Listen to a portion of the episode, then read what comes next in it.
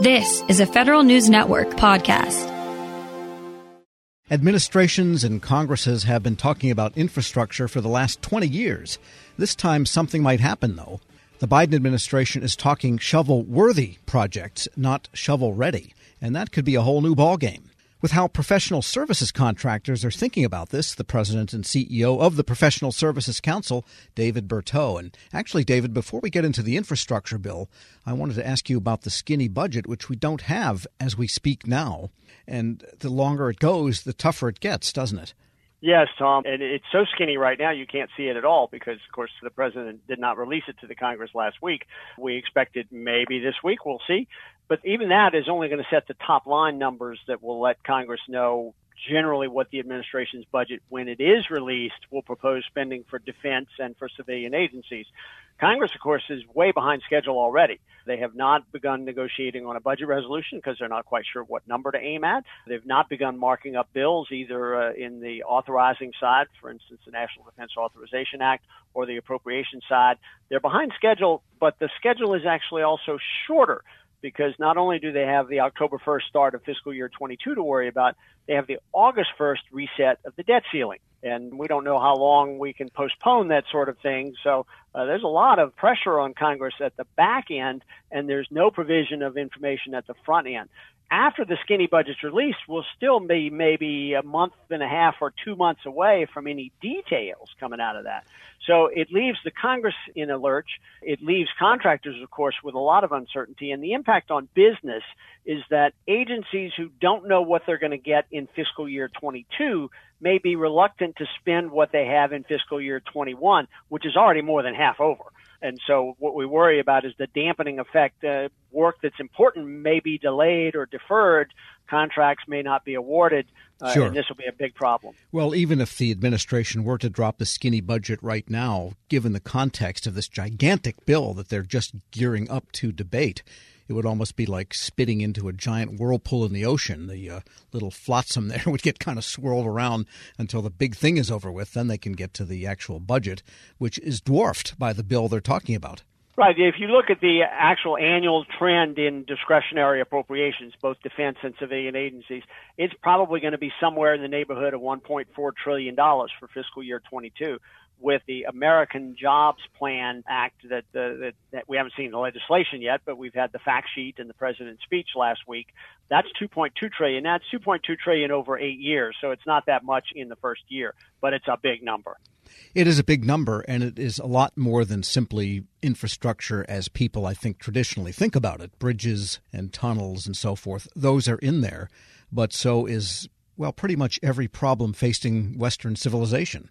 Well, and it's part one of a two part series. So, so, we haven't seen the legislation. We don't know the details. The fact sheet, of course, was 20 something pages long. So there's a lot of facts in there. And it does have a lot of roads, bridges, infrastructure, rails, et cetera, ports. Those are important. Uh, every year we get a report card from the American Society of Civil Engineers that says, you know, America's infrastructure is crumbling. And clearly we can't stay competitive on a global framework of an economy if we don't have an infrastructure in place.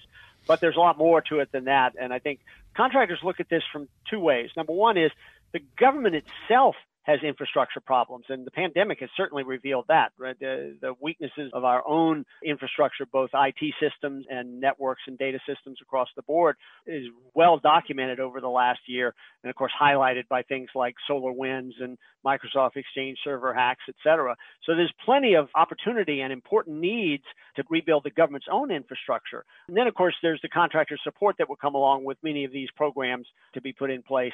Uh, now, we don't know what the legislative proposal is. And we certainly don't know what Congress is going to end up enacting, but contractors are eyeing this with care. We're speaking with David Berteau, President and CEO of the Professional Services Council. And I've gotten emails on a couple of occasions now already from new coalitions, new organizations formed around what they have read in that summary that the White House put out, already gearing up to go after the money are you finding in your members, or are they just going to wait and see what's in there and kind of play it by ear? Well, our members feel pretty strongly on, on the need for rebuilding the government's own infrastructure. You know, Tom, in the American Rescue Plan Act that was signed just back in March, there was an extra billion dollars for the Technology Modernization Fund if you look at what the government spends on IT and data systems every year, it's now approaching $100 billion. And 90% of that, of course, is sustained legacy systems. So adding a billion dollars to what's a $100 billion budget is really not enough modernization. I think we're going to be pushing very hard for increased modernization funding across the federal government. We think that'll do three things. Number one, it'll boost the government's ability to operate. Number two is it will increase cybersecurity because one of the best things you can do is get rid of old legacy systems that aren't even being updated anymore and certainly not protected. And number three is actually we'll let the government deliver better services to the American people. And that's an important step for beginning to restore trust in the government, independent of the politics. Just have the government do its job better. And I would think, too, is as the government does rebuild its own infrastructure, it's a great opportunity for the kinds of services where companies help the government re engineer its business processes and then apply the robotic process automation and machine learning to these newly designed processes because that's how you'll get the next round of services delivered out to the public. That kind of change, Tom, is precisely what's needed. And, and this is not only a change in applying technology and new systems and processes, it's a change in the way the government thinks about contracting. What you need is, in fact, for programs to be proposed and bid and awarded and performed based on the results they achieve, not based on input, so many labor hours and so many labor categories across companies. That's a huge change for the federal government. It's one that our members look forward to supporting, and it should be a part of the American Jobs Plan if it gets into Congress. And connecting another dot here, now the White House is going to nominate Mike Brown as the next Undersecretary of Defense for Acquisition and Sustainment and he's running the Defense Innovation Unit right now, which has all of these different and unorthodox and new approaches to getting new technology and new vendors into government. Whether it signals anything or not, hard to tell yet, but that is an interesting choice. It's, a, I think, a very powerful signal the way the government needs to get innovation in, as you mentioned earlier, to improve performance and, and deliver better services uh, to the people across America is important. To do so outside of the normal procurement process is the reason DIU was set up in the first place. Now, to take a guy who's in charge of avoiding the normal process and put him in charge of the normal process in DOD is an intriguing prospect we have maintained all along that if you can fix the procurement system for some people, outside innovators, for example, you really should be able to fix it for everybody. And I think this could be an opportunity to revisit that question. Could be very exciting. In addition, the Defense Department is just finishing up some very interesting work directed by last year's National Defense Authorization Act to integrate and consolidate all of the acquisition statutes under Title 10, which is the part of the U.S. Code that governs the Defense Department. They've put a preliminary effort of that in a report to Congress uh, that we're looking at right now.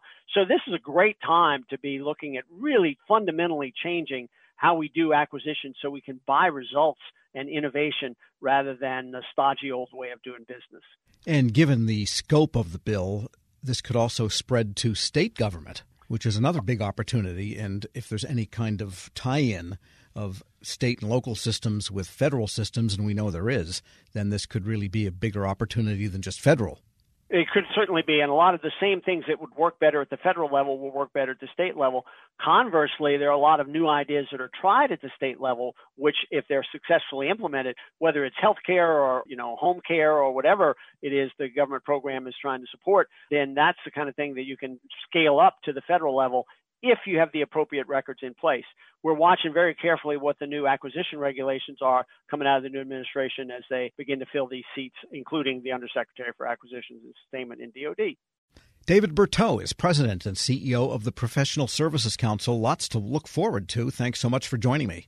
All right, Tom. Thank you, and play ball. We'll post this interview at federalnewsnetwork.com slash Federal Drive. Subscribe to the Federal Drive at PodcastOne or wherever you get your shows. We now bring you a special presentation from our friends at WAEPA. Shane, thanks for joining us. Can you tell us about WAEPA and your new podcast? Mike, great to see you again. The podcast series, Lessons in Leadership, what we're trying to do is, is take a deeper dive, a different angle into the conversation around leadership with great leaders at all levels of government. Uh, since the 1900s, leadership has been studied in a serious and academic way. Uh, great man theory, the leader follower theory, the inspirational leader, transformational leader. All of these are backward looking um, development of styles, looking at an individual, figuring out how they did leadership, and then translating it into a form that we can use today to learn, to perhaps emulate, copy. But great leaders, they have more than one style. I think I truly think that a great leader can adapt and transform into the role that's needed at that time.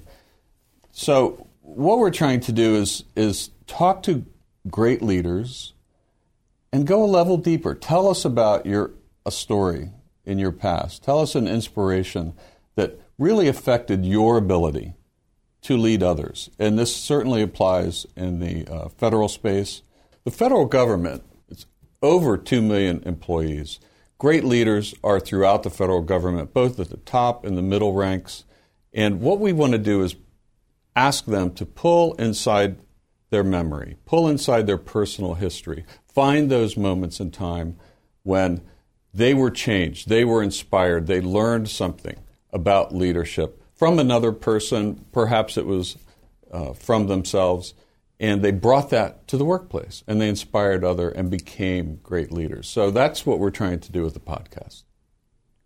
Okay, so I, I get that you wanted to start with leadership, but what makes leadership such an important topic right now for federal workers? Great question. Leadership today is tested like never before. Um, today's, if I had to put a leadership style, if I had to put names to it, we hear about um, empathetic, we hear transparent, we hear uh, inspirational. So today we have COVID, we have a down economy, we have people, we have social uh, injustice that we're dealing with. There are many new factors. And it's drawing like never before on a leader's ability to pull from within themselves and adapt to the current change. So, leadership today is almost brand new again. We're taking all kinds of different styles, attributes, learnings that leaders have. They're looking at the current situation that we're in and understanding how do I move groups of people? How do I move my employees? How do I inspire? How do I get them to the next best place? So I think leadership today, this conversation uh, is extremely relevant, perhaps more relevant than it's been in several decades. You know, we talk about an employee's personal route to growth, but what role does the management side have in this? I think in the federal government, it's it's a little bit different than it is in the private sector.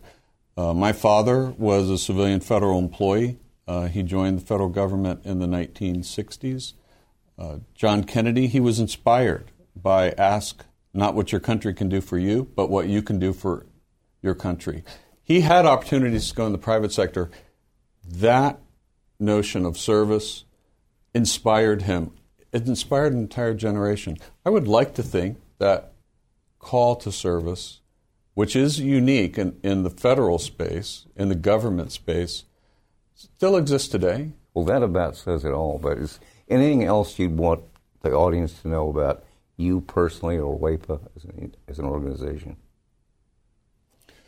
Uh, I have been uh, around the group affinity insurance world for um, three decades.